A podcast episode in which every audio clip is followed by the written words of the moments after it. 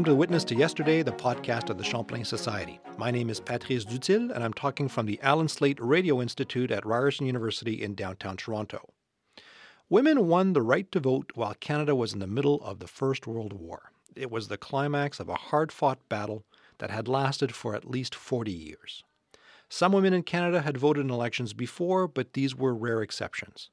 Manitoba was the first province to allow women the right of suffrage in 1916, and women across Canada voted in the general election of 1917, but then again, not all women. In order to be allowed to vote, a relation had to be enlisted in the war effort.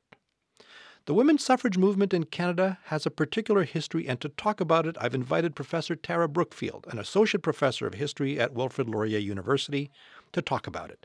She's the author of Our Voices Must Be Heard Women and the Vote in Ontario, published by the University of British Columbia Press.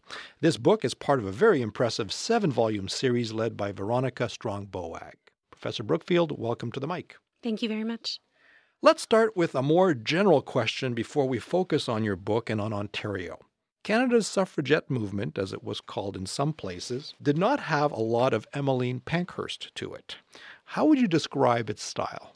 I think if I only had one word to use, I would describe it as persistent. For the most part, the movement across Canada, not just Ontario, very much was working within the establishment. They weren't trying to remake Parliament or Canada's political system, they just wanted to be a part of it. So they took the same process of petitions and meetings rather than try to, as, as Pankhurst did, try to really break up the establishment. No hunger strikes. No hunger no strikes. assaults. there was a few in Ontario who who thought about taking a much more radical approach, but for the most part, it was it was very quiet, moderate, polite. Very Canadian. I think they were patient and um, persistent. You say, but also stubborn and increasingly annoyed at the rejection. There were two real pioneers in Ontario, uh, Mary Ann Shadd and Dr. Emily Stowe, two names that we've unfortunately pretty well forgotten. What were their stories? Well, I think maybe not forgotten in some circles. I think if you study uh, Black women's history or Black history in Canada, you know Mary Ann Shadd Cary very well. And if you know medical history or women's history, uh, Dr. Emily Stowe would be hopefully still familiar. Um, but Shadd isn't actually too much part of the suffrage history she uh, coming, she's an American. That's right. Coming mm-hmm. as a as an African American, she migrated to Canada West, looking for a new start, hoping for a new life that would probably be more opportunities. Sure. And she was involved with, I guess I should say, both both Stowe and Shadd came from a Quaker background in which they valued equality between men and women and education for women. So both were sort of starting their lives in Canada West with a, a strong sense of education. They both became teachers, and both of them had um, interest to explore lives beyond what women were traditionally able to do. And in Shadd's case, she turned to publishing as the outlet for her main interest. And she was in Canada in the 1850s. She went back to the States um, in the late 1850s, as I recall. She went back to the States um, at the time of the Civil War. Civil War. But she had made her mark in, in actually in advocating that women in Canada should have the right to vote. Well, her main her main goal was to actually have African American men the right to vote in the United States, and her provincial Freeman newspaper that was frequently the topic of editorials. But throughout that, you could always see it was sort of and the women too, and I think referring to to all women, but to make sure that Black women weren't left out of the equation. That was sort of the topic of main discourse in the United States. Dr. Emily Stowe, what's her story? So she's someone like uh, Mary Ann Shadd, who was a started off as a one room school teacher and was always trying to advance higher education, but was having doors sort of slammed in her face. There was no universities at the time open to women, and like Mary Ann, she was sort of active 1840s, 1850s as a young woman, and the only way she could get extra education was to go to normal school to become trained as a teacher. But her passion was medicine, and she always wanted to be a doctor. Her mother came from a background of healing, and she ended up going to the United States to seek her education because there's no medical schools open to Canada, and came back to Canada. Um, at the time, the Confederation opened up a medical practice in Toronto. I think her whole medical education journey is a really interesting one because she did so as a married mother yes. of three children. Remarkably modern. a very bold decision. And she did so when her husband was quite ill. Right. And I, I really like to know what was going on in her head to make that decision to leave her country, to leave her family. Her family supported her. Her sister stepped in to take care of the household. And her husband later retrained as a dentist and had a joint practice with her. But she's in Toronto in the 1870s and she starts the literary guild was it called? That's right, the Toronto Women's Literary Club. Right. And which sounds like a book club, but it was really an education society for women to get together and and continue learning. And she advocates suffrage at that point. Well, not initially. No. They it was never the forefront of the organization because that would have been a, quite a radical move to have. But I think what she wanted, it was always equal rights was very important to her. So having women gather in her home and talking and studying and eventually trying to scope out what other women were thinking things like her. And then they renamed uh, themselves in 1883 the Dominion Women's Enfranchisement Association. So it took it took about seven years to be able to come out and have that be the public front of the organization. That actually prompts me to ask the question: What did these suffragists, so women suffragists, champions of women's suffrage, advocate? Were they just single issue advocates, or did they think in broader policy terms or in broader political or cultural terms? Well, I think Stowe herself saw the vote would open the door to everything else. Mm-hmm. That, for example, one of the causes very popular at the time was the temperance cause, in which many women were active in involved in. Temperance, again, to, to explain to our listeners, is the anti-alcohol. It's the the the idea of of, of ending the the license to drink. Exactly, which for women to take this on, they were going to be challenging the liquor trade, the tavern trade, and sort of the, the establishment of drinking as a, as a pastime. It was a problem in this country, wasn't it? Well, for women saw it as a domestic an issue of domestic violence, mm-hmm. and in terms of the connection between alcohol and family troubles, and so it was really a, a crusade in their minds to have a, a safer family environment. And I know that comes with its own, you know, ideology that we don't probably have time to get into. But for women who weren't necessarily interested in equal rights and everything else that the vote came to, many temperance workers eventually signed on to the suffrage cause because they thought they weren't getting anywhere without the vote. And so if they had the vote, then they could pursue their other passion, for example, such as temperance. You said at the outset that these women were persistent because success did not come. I mean, these women had a hard time. Absolutely. Stowe's Toronto Literary Club started in 1876, and women didn't get the vote in Ontario until 1917. So Stowe herself died in 1903, so she unfortunately did not live to see that victory. And it was sort of four decades of starts and stops and some minor successes and a lot of rejection. The provinces were, it's important to remind our listeners, the provinces were in charge of determining who would vote. Why, why I mean, how did that come about? Well, I think because the earlier, I think colonial establishments were sort of colony based and each had their own criteria for establishing would vote. Property would have been in a common one, British subject, age 21. And I think then once Confederation happened, they, they kept the unique colonial, mm-hmm. um, the individual colonies right. practices, and that as as it moved forward. And in Ontario, or I guess it would have been Canada West at the time, there was initially no regulation about women not voting until the Reform Party came in in 1848 and actually inserted that you no women were able to vote. Really? Mm-hmm. 1848. 1848. And what happened to that? Well, that stayed in power until 1917. Okay. Okay. And so by the time Confederation happened, all the provinces had some type of, of regulation similar to that. Mm-hmm.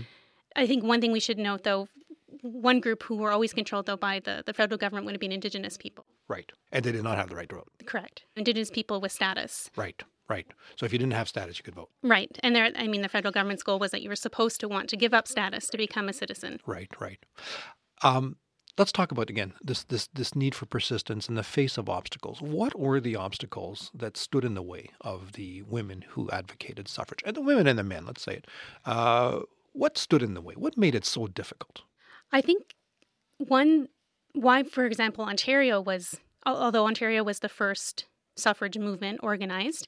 It was not the first to receive the vote. And I think from, I guess, Upper Canada to Canada West to Ontario had this conservative background. Mm-hmm. It was the heart of the empire, so to speak, at least compare that, for example, to Quebec. And I think it was harder for them to break tradition. And the idea at the time was that you only needed one vote per household, and that the husband, as head of the household, would be the best person to determine that. Why I think they had better success on the prairies is that it was a bit more of a fringe part of Canada with less established status quo, and that the, the political movements there were able to have quicker success.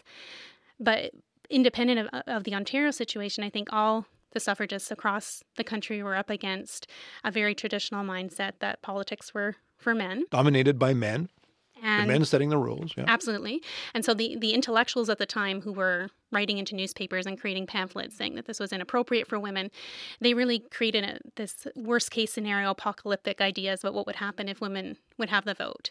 They would say, for example, well, the family would fall apart because women would be neglecting their, their domestic duties. And if we think about, you know, voting takes so much time. it does, it does. Um, but they, they, they foresaw that this would create neglect, or they thought, well, what if the husband and wife voted differently? Then the family might potentially be at conflict. And if they voted the same, what was the point of doubling everyone's votes? And they looked historically and said women didn't have, you know, uh, with the exception of a few queens, women had never ex- had any experience and they weren't educated, so they would be problematic voters. They felt, for example, in Protestant Ontario in particular, that the Catholic could reach in and corrupt their minds. And th- there was all these sort of um, prophecies given out to create fear about what would happen if, if, if status quo changed. Do we have any evidence of what the women thought? I mean, I, am asking a, a kind of a documentation kind of Champlain Society esque kind of question. I mean, we really don't know what women generally thought, do we?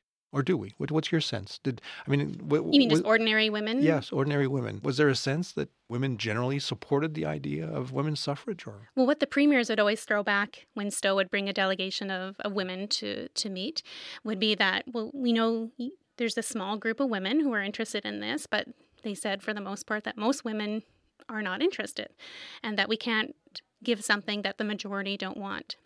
So I tried to find, well, what did ordinary people want? And I know from looking at diaries and letters that women were interested in politics. If we look back, for example, to the time of the rebellion, we know women were supporting both sides of the rebellion and commenting on events. We know that uh, women were interested in causes such as abolition or temperance, so we know they were interested in change.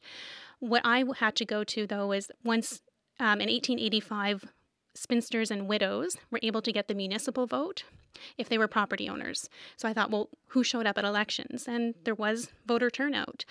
Um, so we know that. This was in Toronto? Oh, it would mean across across across the province across in 1885 province. women okay. received if you had a if you owned a certain amount of property mm-hmm. if you were unmarried you were able to get the vote and so i looked at toronto and the first municipal election Toronto had, and the there was a temperance candidate running in that particular election, so a that woman. brought out a woman. No, no, no excuse man, me, no. Man. Okay. But he was supporting temperance, so he was courting the new women voters.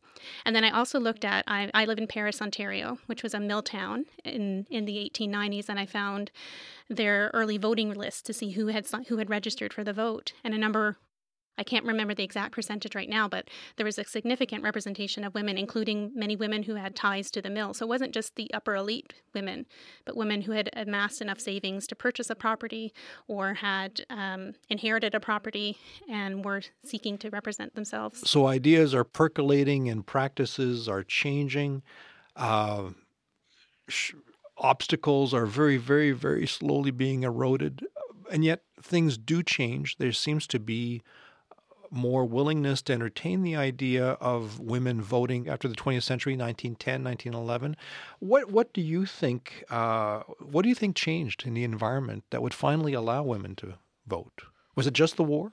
That is the big what if question, mm-hmm. I think. In the early 20th century leading up to the war, we see more and more suffrage clubs forming across the province in small oh, towns, do. larger okay. areas. Oh, yeah. So, for example, in in, the, in Stowe's days, it was very centered in Toronto, and people had to travel into Toronto for conferences and meetings.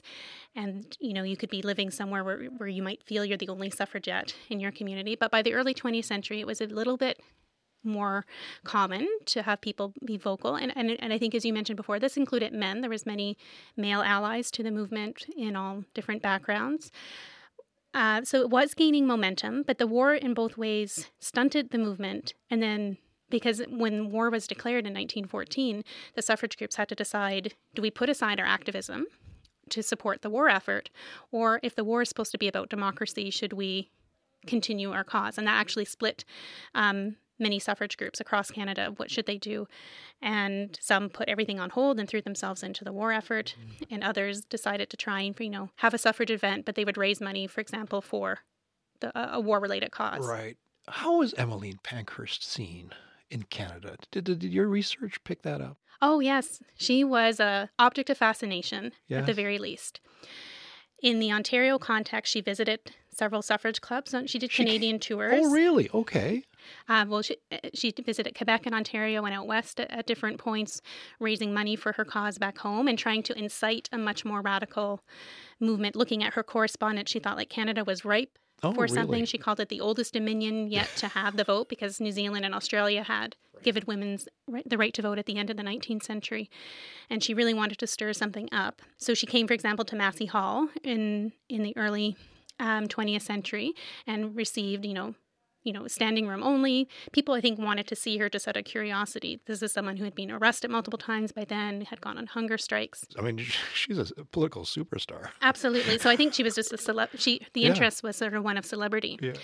But amongst the suffragists, they were cautious because they weren't quite sure would the if they were to act in the same way, what benefit would that bring? For example, they loved that she was raising the profile of suffrage. They, there was many people who admired her individually, but others felt she's acting like a criminal. She wouldn't even have the right to vote. She was being jailed. Exactly. So what what Brutally jailed. I mean, it was Oh, terrible. I mean, terrible solitary confinement and beatings and forced feedings and, oh, horrible things. she wasn't being respected as a political prisoner. No, certainly not. No. So there's sympathy. And I think most suffragists at least thought, for example, like the brutality that the police were showing was too much. But they also felt that she was too much. Or some of her supporters were too violent, too aggressive. That would not win the appeal in Canada. So while there was some interest, for example, Flora MacDonald Denison, a suffragist active in Toronto, was uh, had signed a membership card with Pankhurst's group and hosted Pankhurst on several occasions.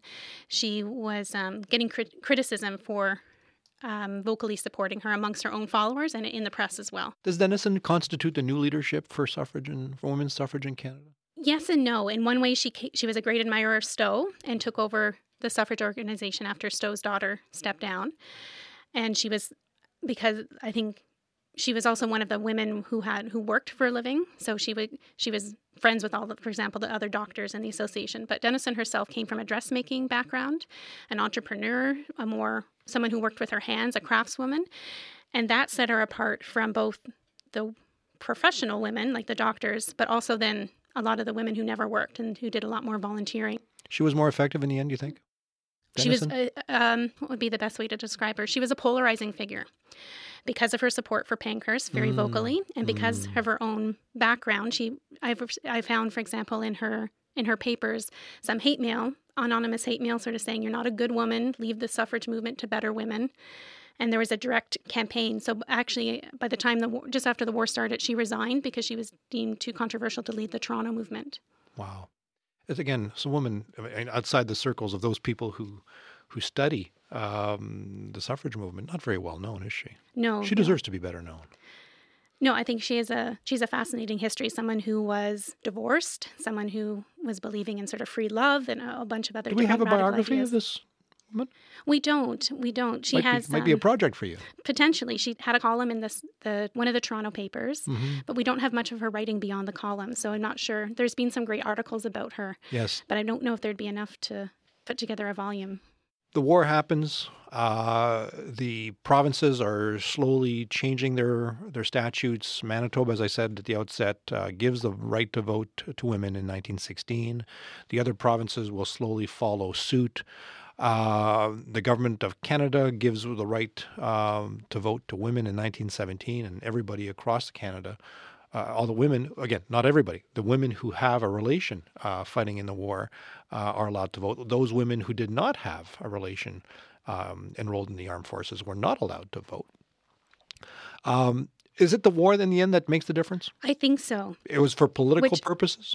Well, I think it was frustrating for women who had been fighting for this for so long Yes. that the war was the turning point because I- for some it awoke people's eyes that oh women could contribute civically that they Mhm. weren't just do you know responsible in the domestic sphere that they saw women taking over men's work in factories contributing in the voluntary effort women nursing on the on the front lines of the war they thought i think it was um it was a way for people who had always said no to say actually women are we really need them in this total war sort of aspect uh, and this was something that was bittersweet for many suffragists who felt like They had been contributing to the development of the province from the early days and had been involved in many different sectors.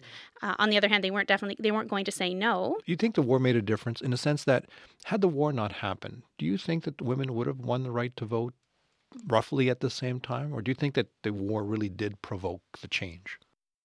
I think the war gave a particular conservative mindset a way to recognize women for their their contributions in a way that didn't say that you were equal to men or the way that said that we value you as political actors but we see you having a purpose in our society and we wanted to recognize your sacrifices in the, in the war So, if I read you correctly, if it had not been for the war, we'd have waited a lot longer. Hard to say, of course. This It's is a to- this is a one. Yeah, what- because there, at the same, so in 1914, there was also, for example, the first anti-suffrage club organized in Toronto, Oh. and there was many women who were organizing throughout the time against the suffrage cause. And so I, It's hard I'd to say, tell. yeah, if I could put a guess, maybe by the 20s at some point there would have been a change, but I think the war was in some ways changed the question about women's responsibilities to their nation. Now, tell me about you. Um, you've written an earlier book entitled Cold War Comforts Canadian Women, Child Safety, and Global Insecurity, published by Wilfrid Laurier University Press. How do those two books uh, relate to each other in your mind? How did that first book lead to this book? Well, in some ways, it's a bit of a turn chronologically because I consider myself a more modern historian and I really love the Cold War period. But the editor of the series, uh, Nikki Strong-Boag, had asked me would I be interested in in returning to an earlier time period, and I had done some work in my MA about the Quebec suffrage movement, and I think what I see is the continuity between this earlier period of, of women rallying around a cause and the Cold War period in which I looked at was how women responded to the threat of nuclear war or um, just concerns about different Cold War conflicts, particularly uniting around the idea of child safety. So, for looking at, for example, the activities of the Voice of Women, the Voix de Femme, uh, an organization that was very much dedicated to bringing peace and anti disarmament and anti Vietnam War, that these were women who felt that their voices weren't being recognized within the broader political movement and felt that they had something to say. And so they organized grassroots organizations. So similar to the suffragists, they they had sort of they saw themselves their views not being represented and felt that they needed to organize. It's very much a story about women thinking large about policy issues and political issues in a, in a much wider frame than simply a question of voting. Absolutely, and I think what gets maybe lost sometimes when you when I even when I teach the suffrage story is that things didn't change overnight when women received the vote. It's not as if I mean some of the women hoped the revolution would take place and there would be women's parties and they would clean up politics and it would be a dramatic revolution. But most women sided with the existing political parties and things continued. Well, you're prompting me then to what has to be one of my last questions. I mean, I can't resist uh, wanting to hear your views about women 100 years later. It's been 100 years now of women's vote. Uh, what needs to be done uh, in terms of women in politics, do you think? Well, as you know, as a historian, I would prefer, you know, to ask me this question 20 years from now to see, for example, the landscape of the things in the news right now. Oh, I realize I'm pushing you along. What do you? I mean, 100 years has has has the progress? Do you think has the progress been sufficient? Do you think that uh, the the advocates of the women's suffrage at the during the war would have been would be happy today if they came back? What it was needs to be extremely slow progress between women receiving the vote and having more than one or two women as candidates. There were, were women who stepped forward, and they had a bit success in in sort of the labor or the farmer um, parties, but the liberals and conservatives were very reluctant to take on women candidates. The first women in cabinet would be Ellen Fairclough in That's uh, right. in the 1950s or even 60s. I can't remember when John Diefenbaker named her. That's right. We're talking 30 years later. It's slow. So it was extremely slow, Yes. but time, you know, just because a law gets put into place doesn't mean that people's minds are going to change or that people, you, you might envision yourself as a voter, but you certainly don't envision yourself as a candidate or a Women- politician. women in federal parliament and the government can in, in the Canadian parliament only constitute 27 or 28 percent of uh, of members. We've made slow progress. It's been very slow. So I think the suffragists would be disappointed at slow progress. On the other hand, I think we have to know that women have continued to organize outside of politics and that shouldn't be we shouldn't privilege the idea of of being um, in the formal political scene that women in the NGO sector or in other sectors have been very active in getting their causes and I also think it's artificial to think of women as a group.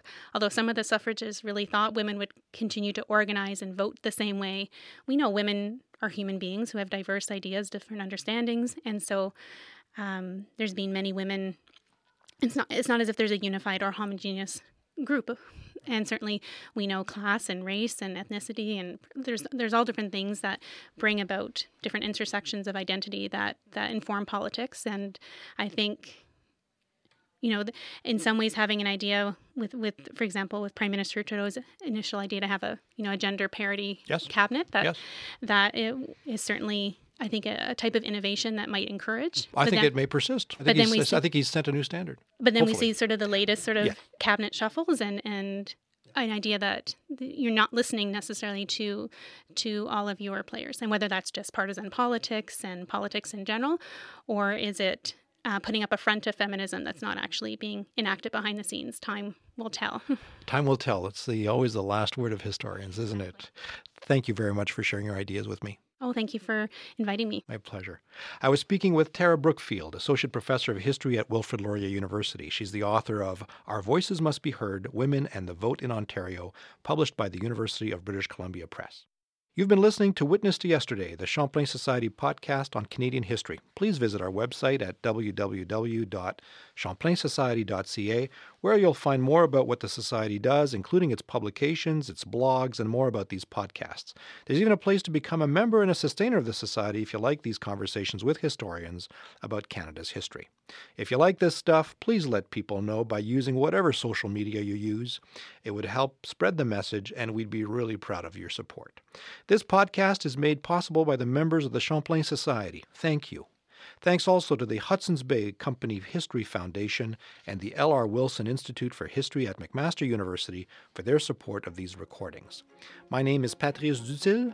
This interview was recorded in the Allan Slaight Radio Institute of Ryerson University on April 15, 2019, and it was produced by Hugh Backhurst. Thank you, everybody. We'll see you next time.